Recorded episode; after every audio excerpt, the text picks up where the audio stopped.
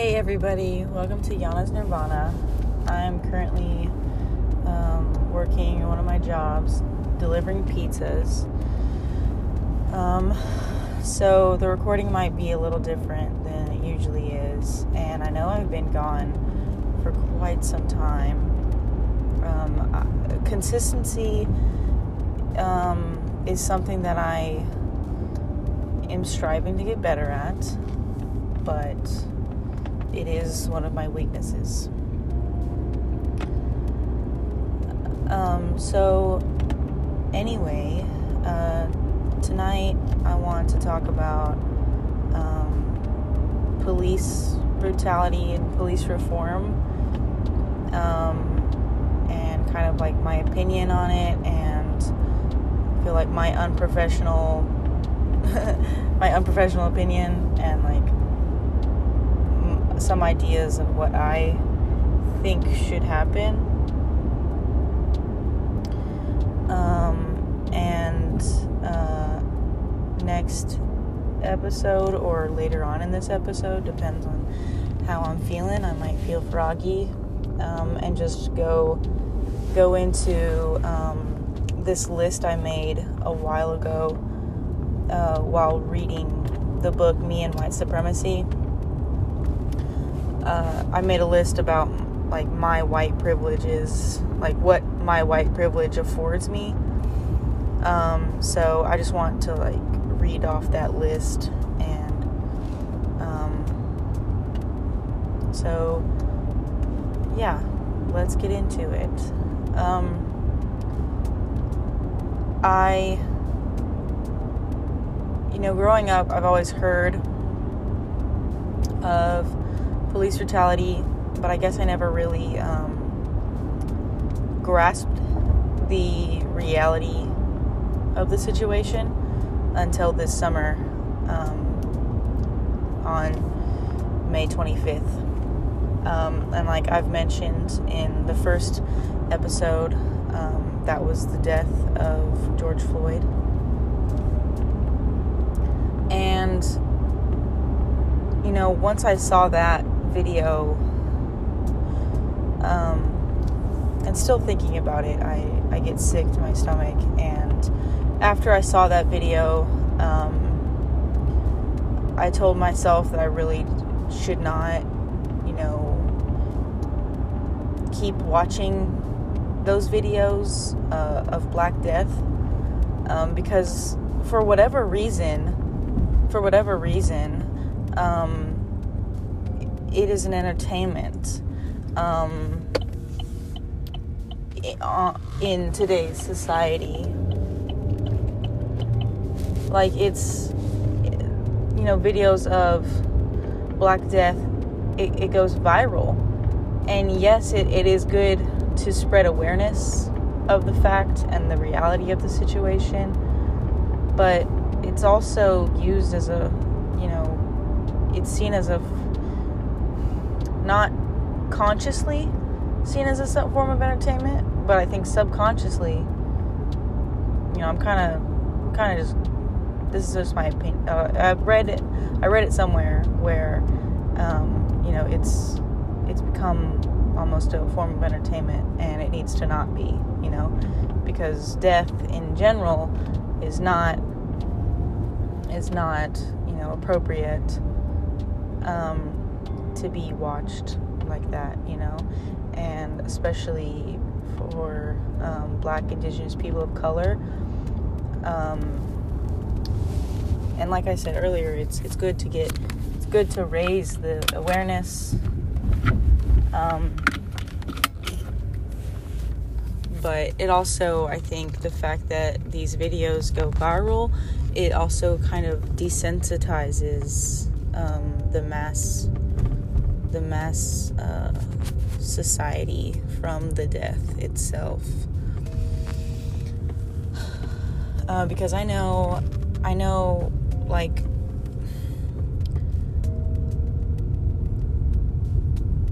me, I have there, I have been silent um, on several, several situations before George Floyd. Um, like, I would see the video, and I, d- I wouldn't really like. I guess I wouldn't really understand the the weight of the situation. And like, yes, I would be like, yeah, that's wrong. Of course, nobody nobody deserves to die um, like that. But I was also um, kind of uh, led to believe that there was a reason, you know, um, there was a reason for that police officer to act like like they did uh, because of the household I grew up in. And so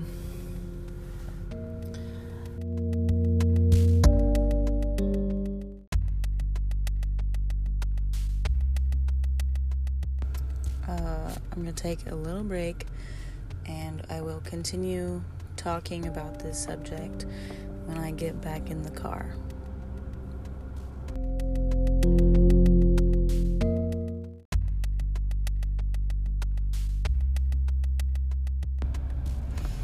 Alright, I am back in the car for my latest delivery.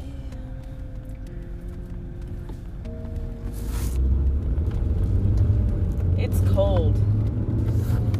It's a cold one tonight, and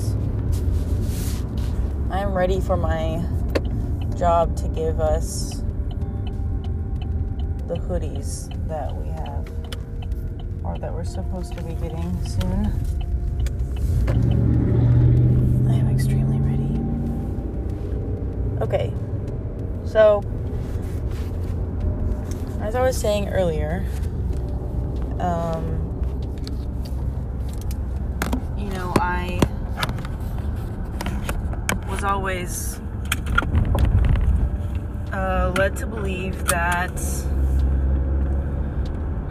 there must have been a good reason, a justifiable reason for that police officer to hurt and kill or maim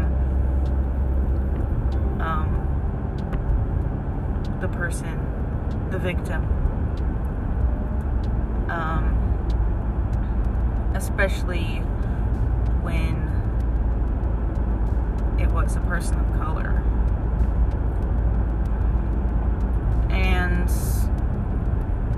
you know, that that's that's ingrained that's ingrained in white people literally our whole lives.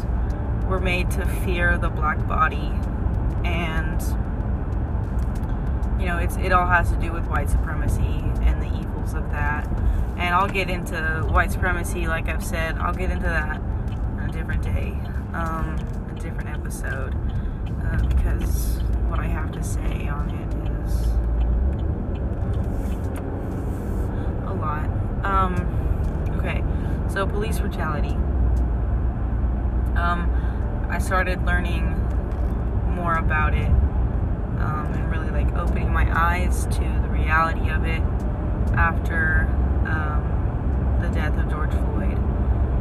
And I also uh, learned about uh, Breonna Taylor's case and uh, Ahmaud Arbery's, although Ahmaud Arbery's wasn't police brutality, it was uh, um, vigilantes, self-proclaimed vigilantes, um, fucking asshole racists, um, for, that's a better term. Um, but anyway, um, so I,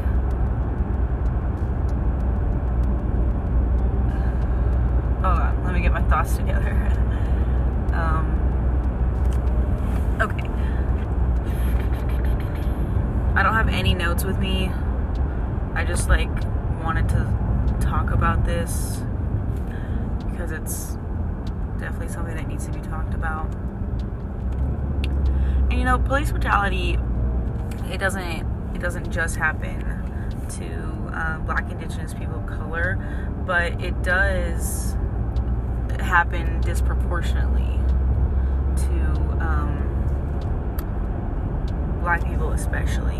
Um, it also happens to uh, people of Hispanic descent, um, and, or Latinx, Latina, Latinx um, descent.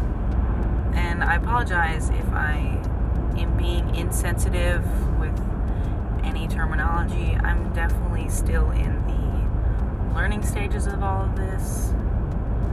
Um, so, yes. Um, so, you're trying to pass me? No, no, it's, I was just a light from, anyway. Um, I realize this is just like five minutes of me rambling.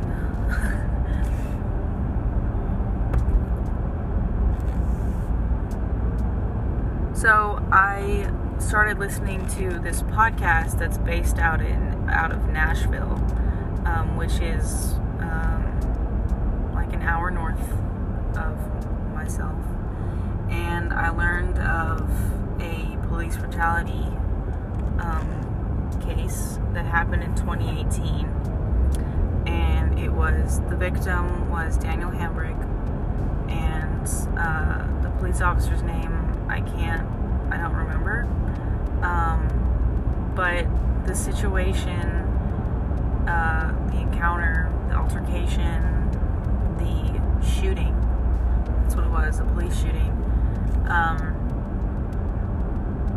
you know, the police officer shot Daniel in the back as Daniel was running away from him. And Daniel, I'm pretty sure, if I if my memory is right, he was in he was in the like parking lot of his own apartment complex, and apparently the police officer had been following Daniel Hambrick um,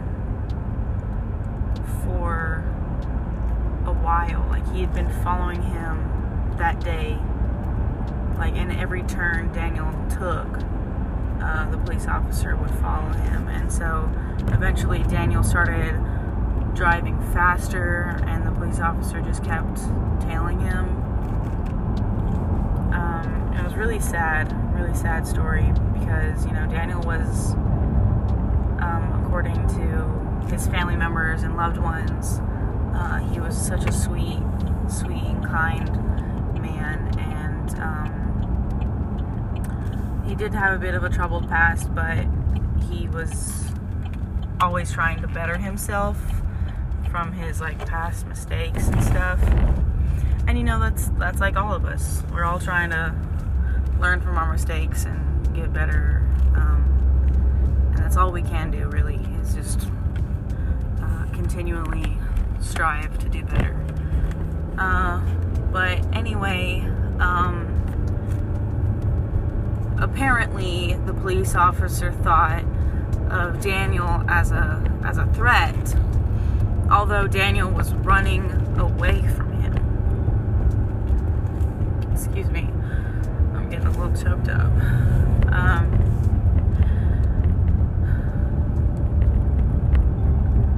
but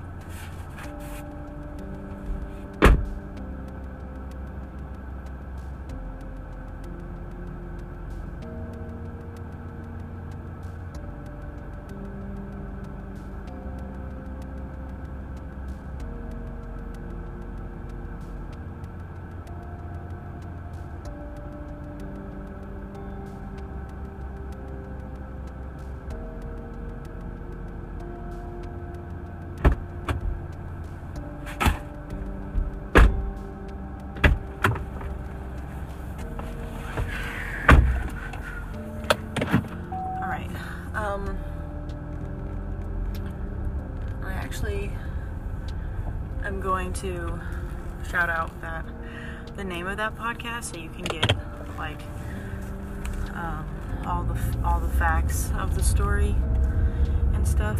But you know, it kind of made things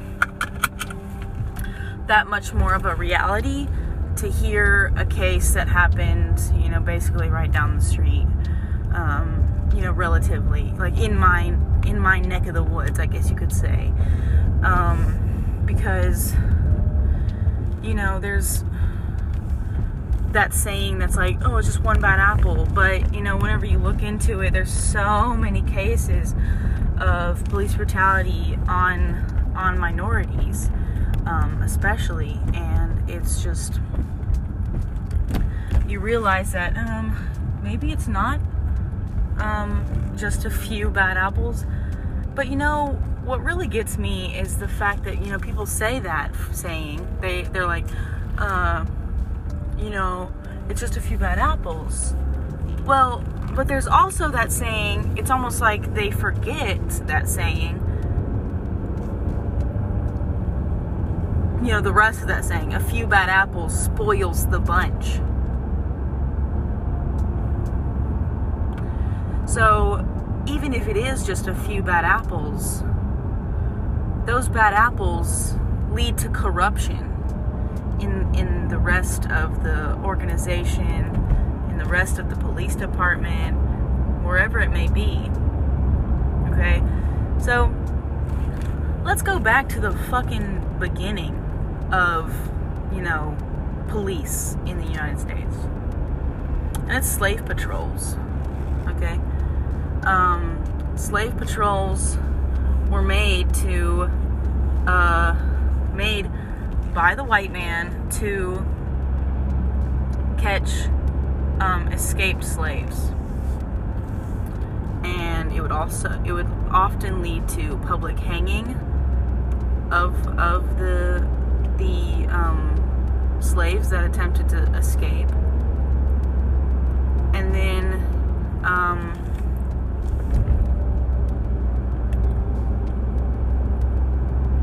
yeah, so, like, police brutality is not a new thing.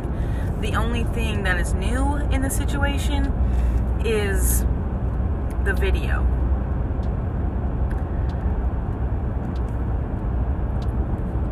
And so, and, like, the quality of the video and the ability for something to go viral.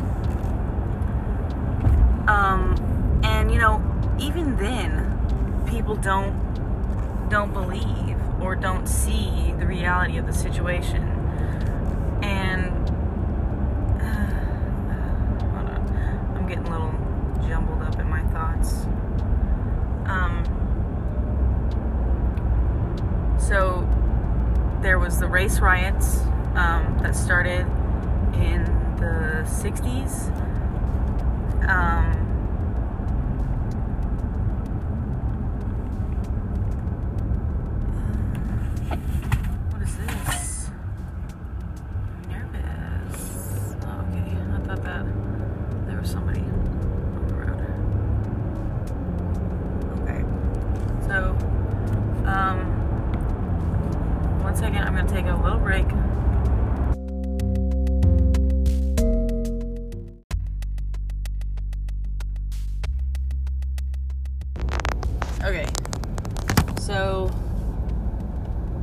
So yeah, the first the first case of police brutality uh, that was videoed was of Rodney King, and you know, people thought, um, you know, now that we have it on video, more people will believe us. Um, but apparently, you know, there was that there was still that rhetoric that said, oh, he deserved it. You know, he must have done something to make that police officer um, do what he did. Beat the fuck out of Rodney King. Okay? Um,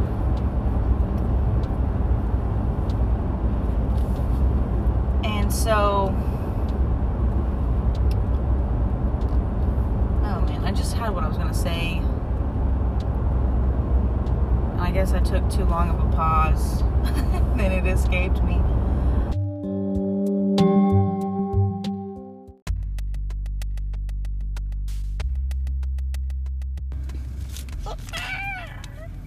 Okay, so going back to something about police brutality. I'm cold. Oh my, okay. Um, I gotta get out of here. Get out of this.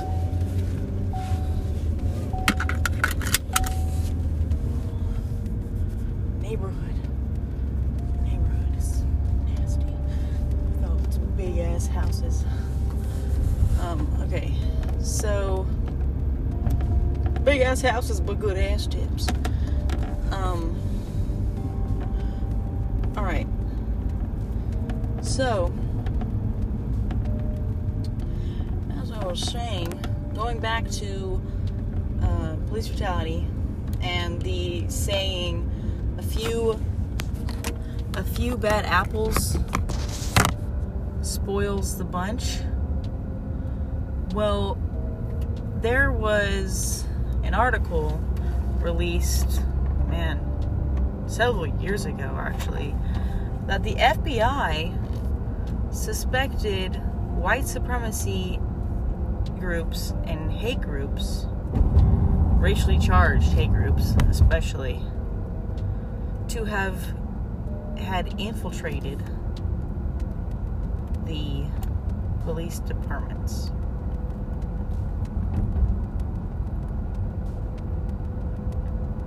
And I think it's, I'm going to go back to that thought, but I think that it's really shitty that the federal government and even the state government really has no say in how the police do their policing in each city.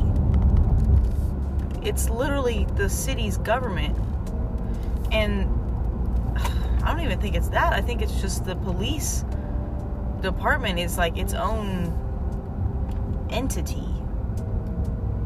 Like, really, they are in charge of themselves, I think. Um, and, you know, I don't have sources um, on hand, but uh, you can Google anything I'm saying and um back it up with evidence. Um, but also, if I'm wrong on any of this stuff, let me know. I don't, I'm not afraid of being told um, I'm wrong, or, you know, I'm not afraid of being corrected. But uh, as I was saying, the F B I uh, suspected and like infiltration by white supremacy and hate groups.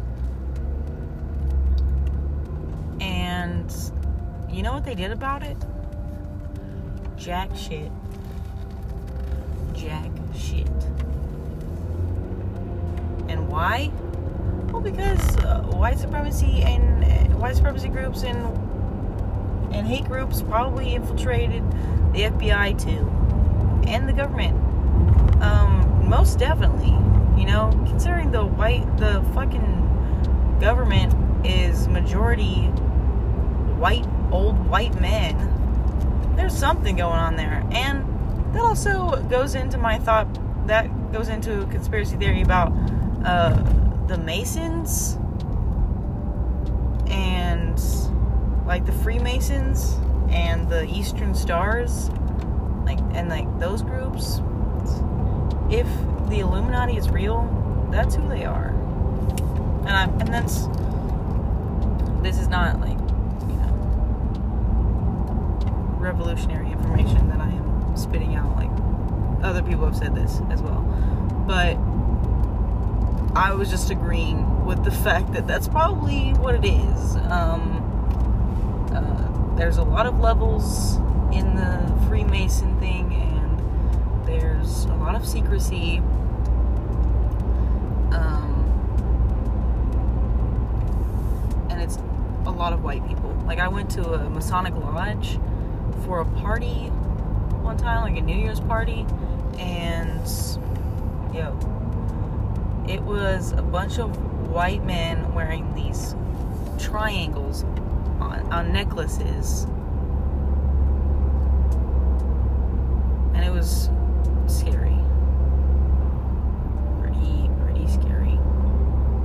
I did not feel comfortable once I saw those pictures of all those white old men, old men, old white men. Um, and so, anyway, as I was saying, the F B I didn't do anything about the infiltration. And, you know, the infiltration, I think, in, in my opinion, most definitely happens when, um, you know, police... the police force started in the United States, because it started as slave patrol.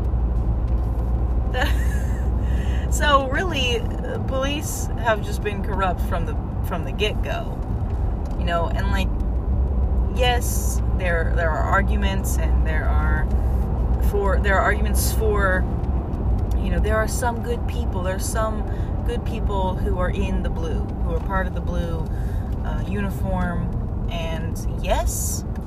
I definitely agree. There are definitely some great people who are, are really trying their damnedest to make a difference in the police force and actually do what the police, uh, you know, to protect and serve. What they're actually supposed to do, to protect and serve. Not shoot and judge, or judge and shoot, you know. They are in no, they're not judges, they're not on the Supreme Court, they're, they're not, you know, part of the court system, unless, you know, they are leading in the jury or some shit, you know. There's, there's some, there's some police officers that are a part of, you know, courts in some form or fashion, you know what I mean? You've seen, you know, Law and Order, and maybe if you're listening to this, you, you've been in the court, in a courtroom, I know I have, um, and so, you know, like, you've, you know, the, there's like two or three police officers that are, like, standing around doing something, I don't know what they're doing, uh, but anyway, they're not the judge. They have no right to judge whether or not a person is guilty, whether or not they deserve punishment, um, while they are, um, barging into someone's home to go to Breonna Taylor's case. And, you know, that case, the way it ended, absolutely infuriated me. But was I surprised? No. Because it's happened like that several times. The death of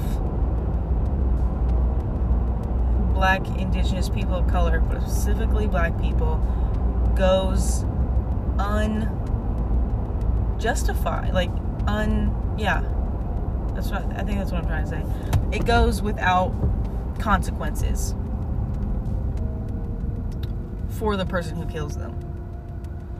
Often, more more often than not. And it's just oh, oh, and the the um the significance of Daniel Hambrick, one of the part a significant part of the Daniel Hambrick case, that the one that comes out of Nashville, is that that is the first time, I think it was in in Tennessee, that a police officer was charged with murder. And apparently that case still isn't done.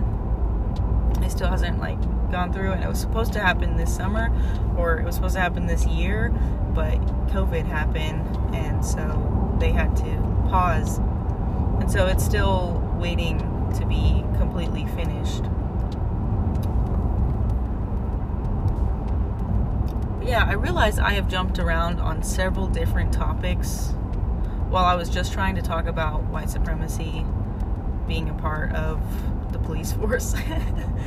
um, but yeah, undoubtedly, undoubtedly, there is part, there are hate groups and white supremacists um, that are a part of the police force, because there's there has been pictures that have gone viral on the internet showing police officers holding up, you know, white power uh, signs, or like yelling at protesters, you know, like white power, fuck you, uh, kind of shit. Um, so, yeah.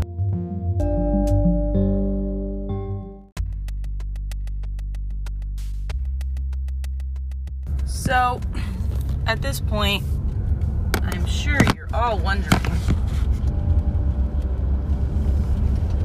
Yana, what do you think about police reform? So, I am definitely for reformation, but I think there needs to be um, implicit bias tests given to all of the, um, and like, like I've said earlier, uh, this needs to happen in the initial stages of them becoming a police officer, during their uh, initial training. There needs to be implicit bias tests given out, so the higher-ups of the police department know um, what they're dealing with and what kind of training each officer needs to get that bias reduced as much as possible. Um,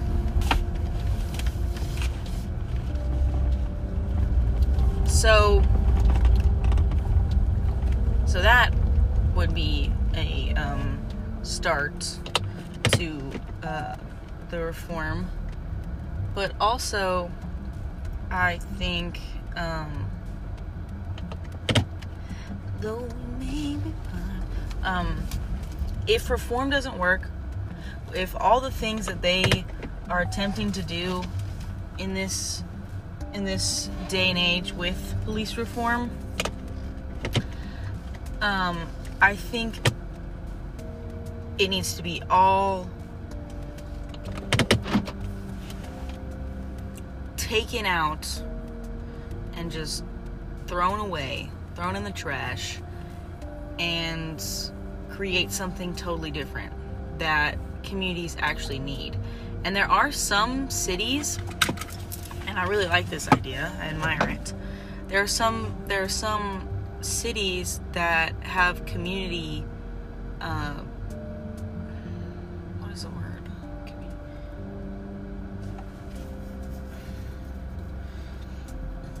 They have community protection programs where there's like a group of people who are not police officers, and they uh, they have community engagement, uh, and they get the community really um, involved, and they have programs for the youth that, you know, involves activity instead of drug use. And um, because, yeah, anyway, so, and crime rate in those cities has exponentially gone down. I heard this on N P R, um, N P R segment. Uh, also, the podcast, it's called Deadly Force, and it's an N P R segment as well. You can find it on Spotify. I think you can just type in Deadly Force, and it'll show up. Um, actually, let me, let me check real quick. I knew we may be part of... Excuse me.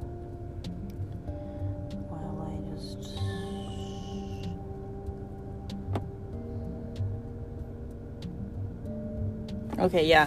So it says, it's called Deadly Force, W P L N News Investigates. So that's a good one. Oh, yay.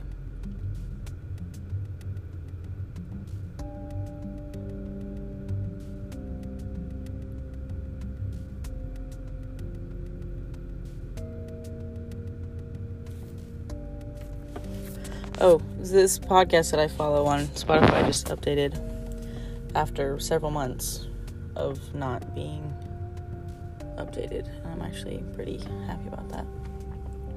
Um, because I've been missing out on her podcast. I've been, like, missing it. Um, so, anyway. Deadly Force by W P L N News and Biscuits. Check that podcast out. And so, yeah, I am definitely for community protection programs. Um, I think it would really kind of turn the tables and put the community back in charge, and it would also help communities get closer together um, and really get to know each other, because nowadays communities are so separated, um, especially now with covid nineteen, you know, people are more isolated and they're just not really uh, friendly to one another. Um, and I think I'm definitely going to do a podcast over that. Do a podcast episode over that. Um, I actually got to go get gas in my brother's car before I take it back to him. I was going to, but then I realized I've got to put gas in it. Um, so, and I don't know why I keep doing this accent, or just different accents, but I mean, that's kind of just how I talk anyway. So, oh, we may be fine. So,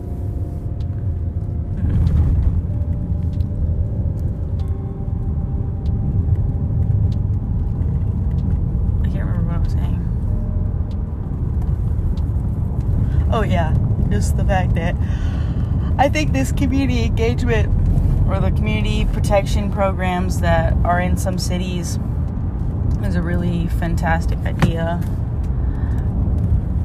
Oh. And so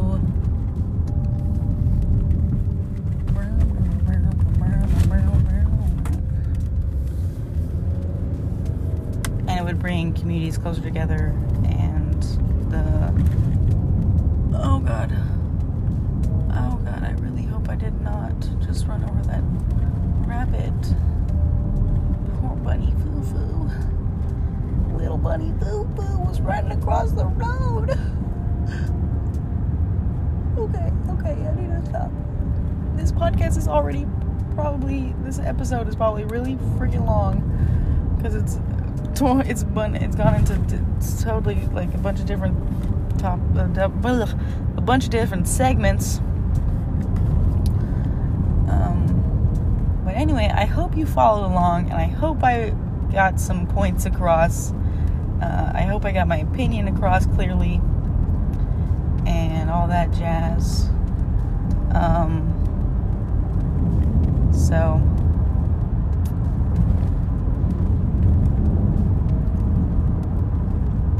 Yeah.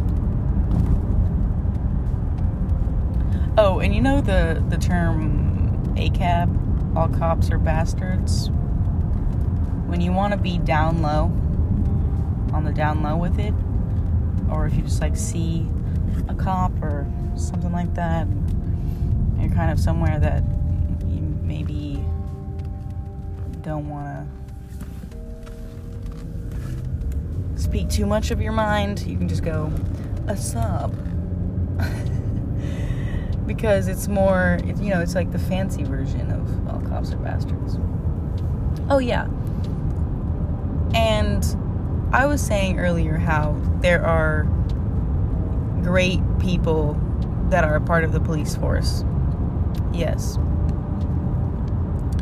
I have listened to several N P R segments um, that, you know, take personal accounts, and like they have interviews with police officers who, you know, are doing their best to um, change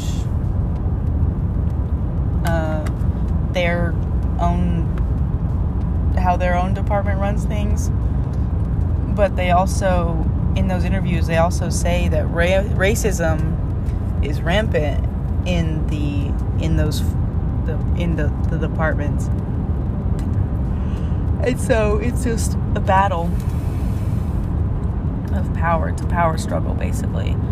And so, although there are, you know, several great people across the nation, in the world, that um, are doing their best to actually do right by their community by being in the police force, I feel as if there are too many bad apples, because they're spoiling the whole damn bunch, and they need to go. I think there definitely needs to be implicit bias tests given um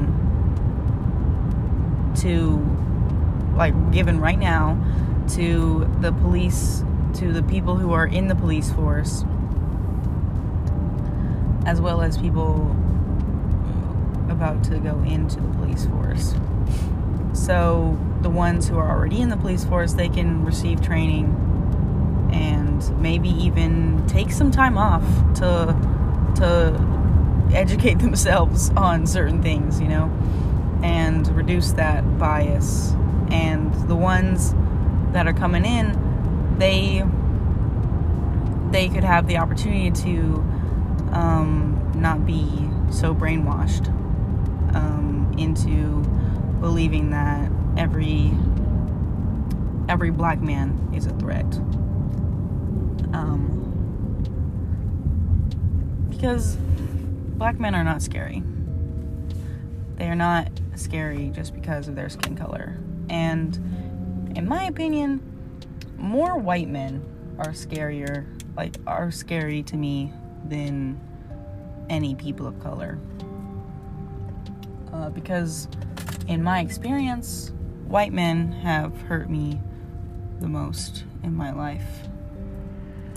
And, uh, yeah, it's just, you know, ingrained in me to think that, you know, a lone white man is going to hurt me more so than a lone black man, because in my life I have loved uh, black men and been in serious relationships with them, and teddy bears, honestly, is what I got to say about that.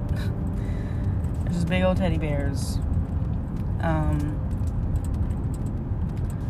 So, yeah, and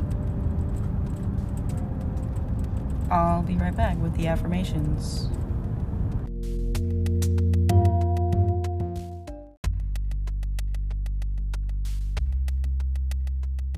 So today, um, instead of doing an affirmation, I kind of want to, like, challenge you to do your own implicit bias test. Hello? A Gatorade bottle down there. Look up implicit bias test, um, and take take the test. There are several different types of tests um, that gauge your implicit bias.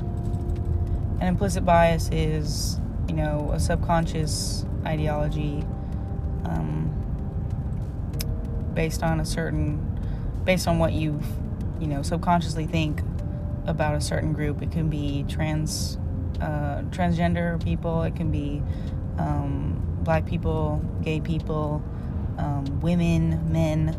Um, there's there's a, several different categories that you can take the implicit bias test for. Um, so take whichever you like, but I strongly encourage the one on with race.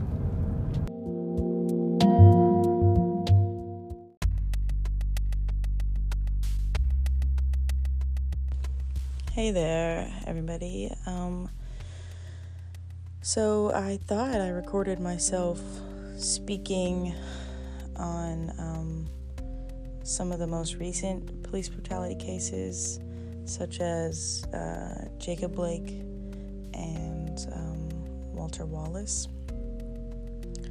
And Jacob Blake, um, he was shot in the back several times by a police officer um, as he was getting something out of his car. And um, that, um, I'm pretty sure he uh, made it out alive, but he's paralyzed now. Um, and then Walter Wallace, he... I think that's the most recent one that I've heard of. He was at a protest and apparently he had a knife in his hand, and the police officer just gunned him down. And according to his family, Walter Wallace was going through a mental health crisis, and um, that goes to that you know has me bring up this. Uh, the other situation that should have required a, or that required a mental health professional instead of a police officer. Um, the man who, um,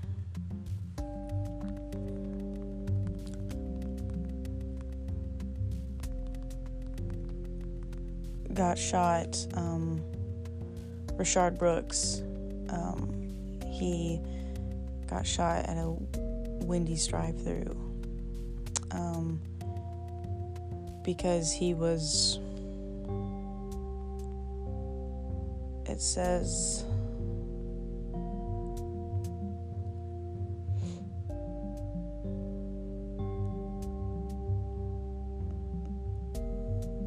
oh, okay, so apparently he was, like, intoxicated and tired or whatever. But I strongly believe that in most situations that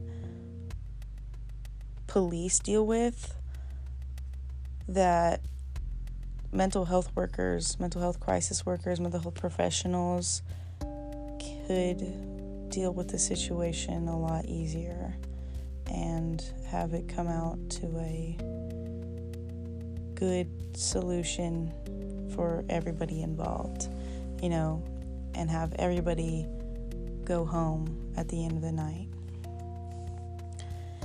And so I think police officers need to have uh, better training in empathy and de-escalation, because they have de-escalation training already, but it's nothing compared to um, the training they get to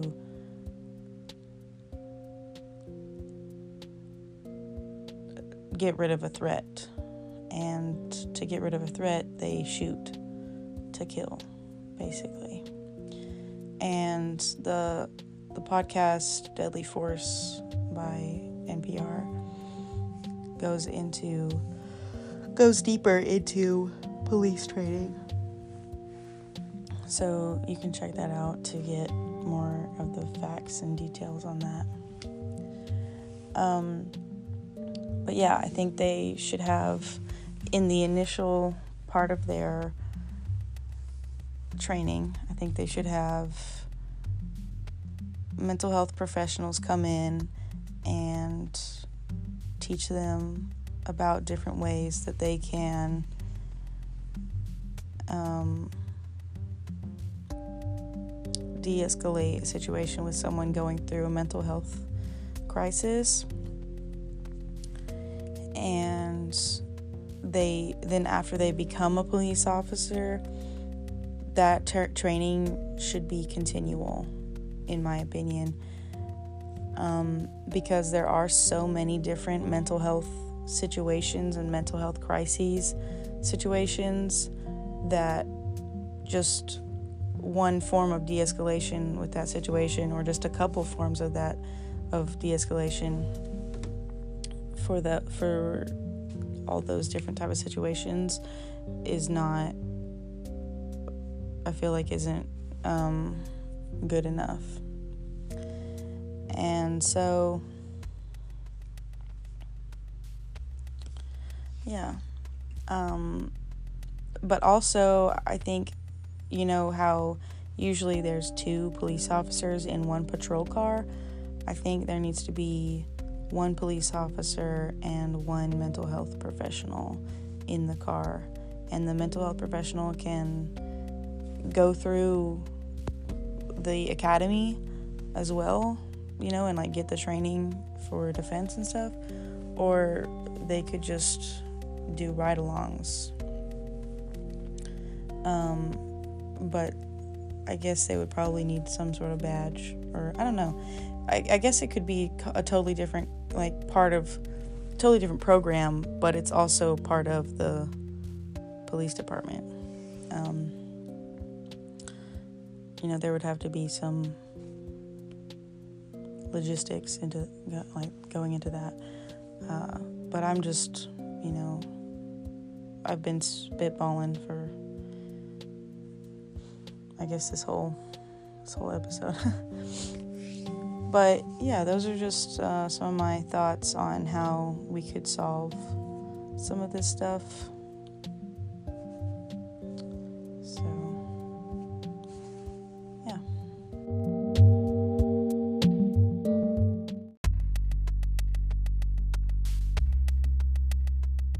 For today's episode, I challenge you to take an implicit bias test. And you can find it by just Googling implicit bias test. And there's several different categories um, to test your implicit bias. Um, and I encourage you to take the one that has to do with race.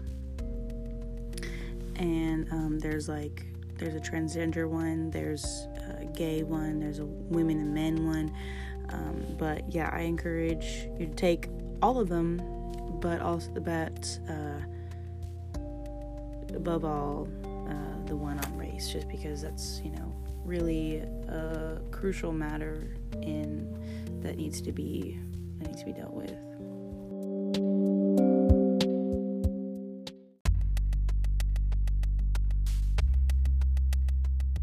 I took one in college, and I took another one a few months ago.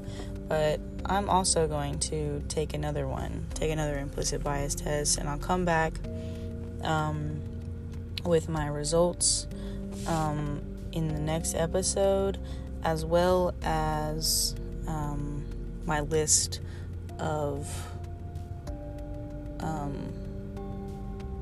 white privilege shit. So, um, come back. Until next time, peace out.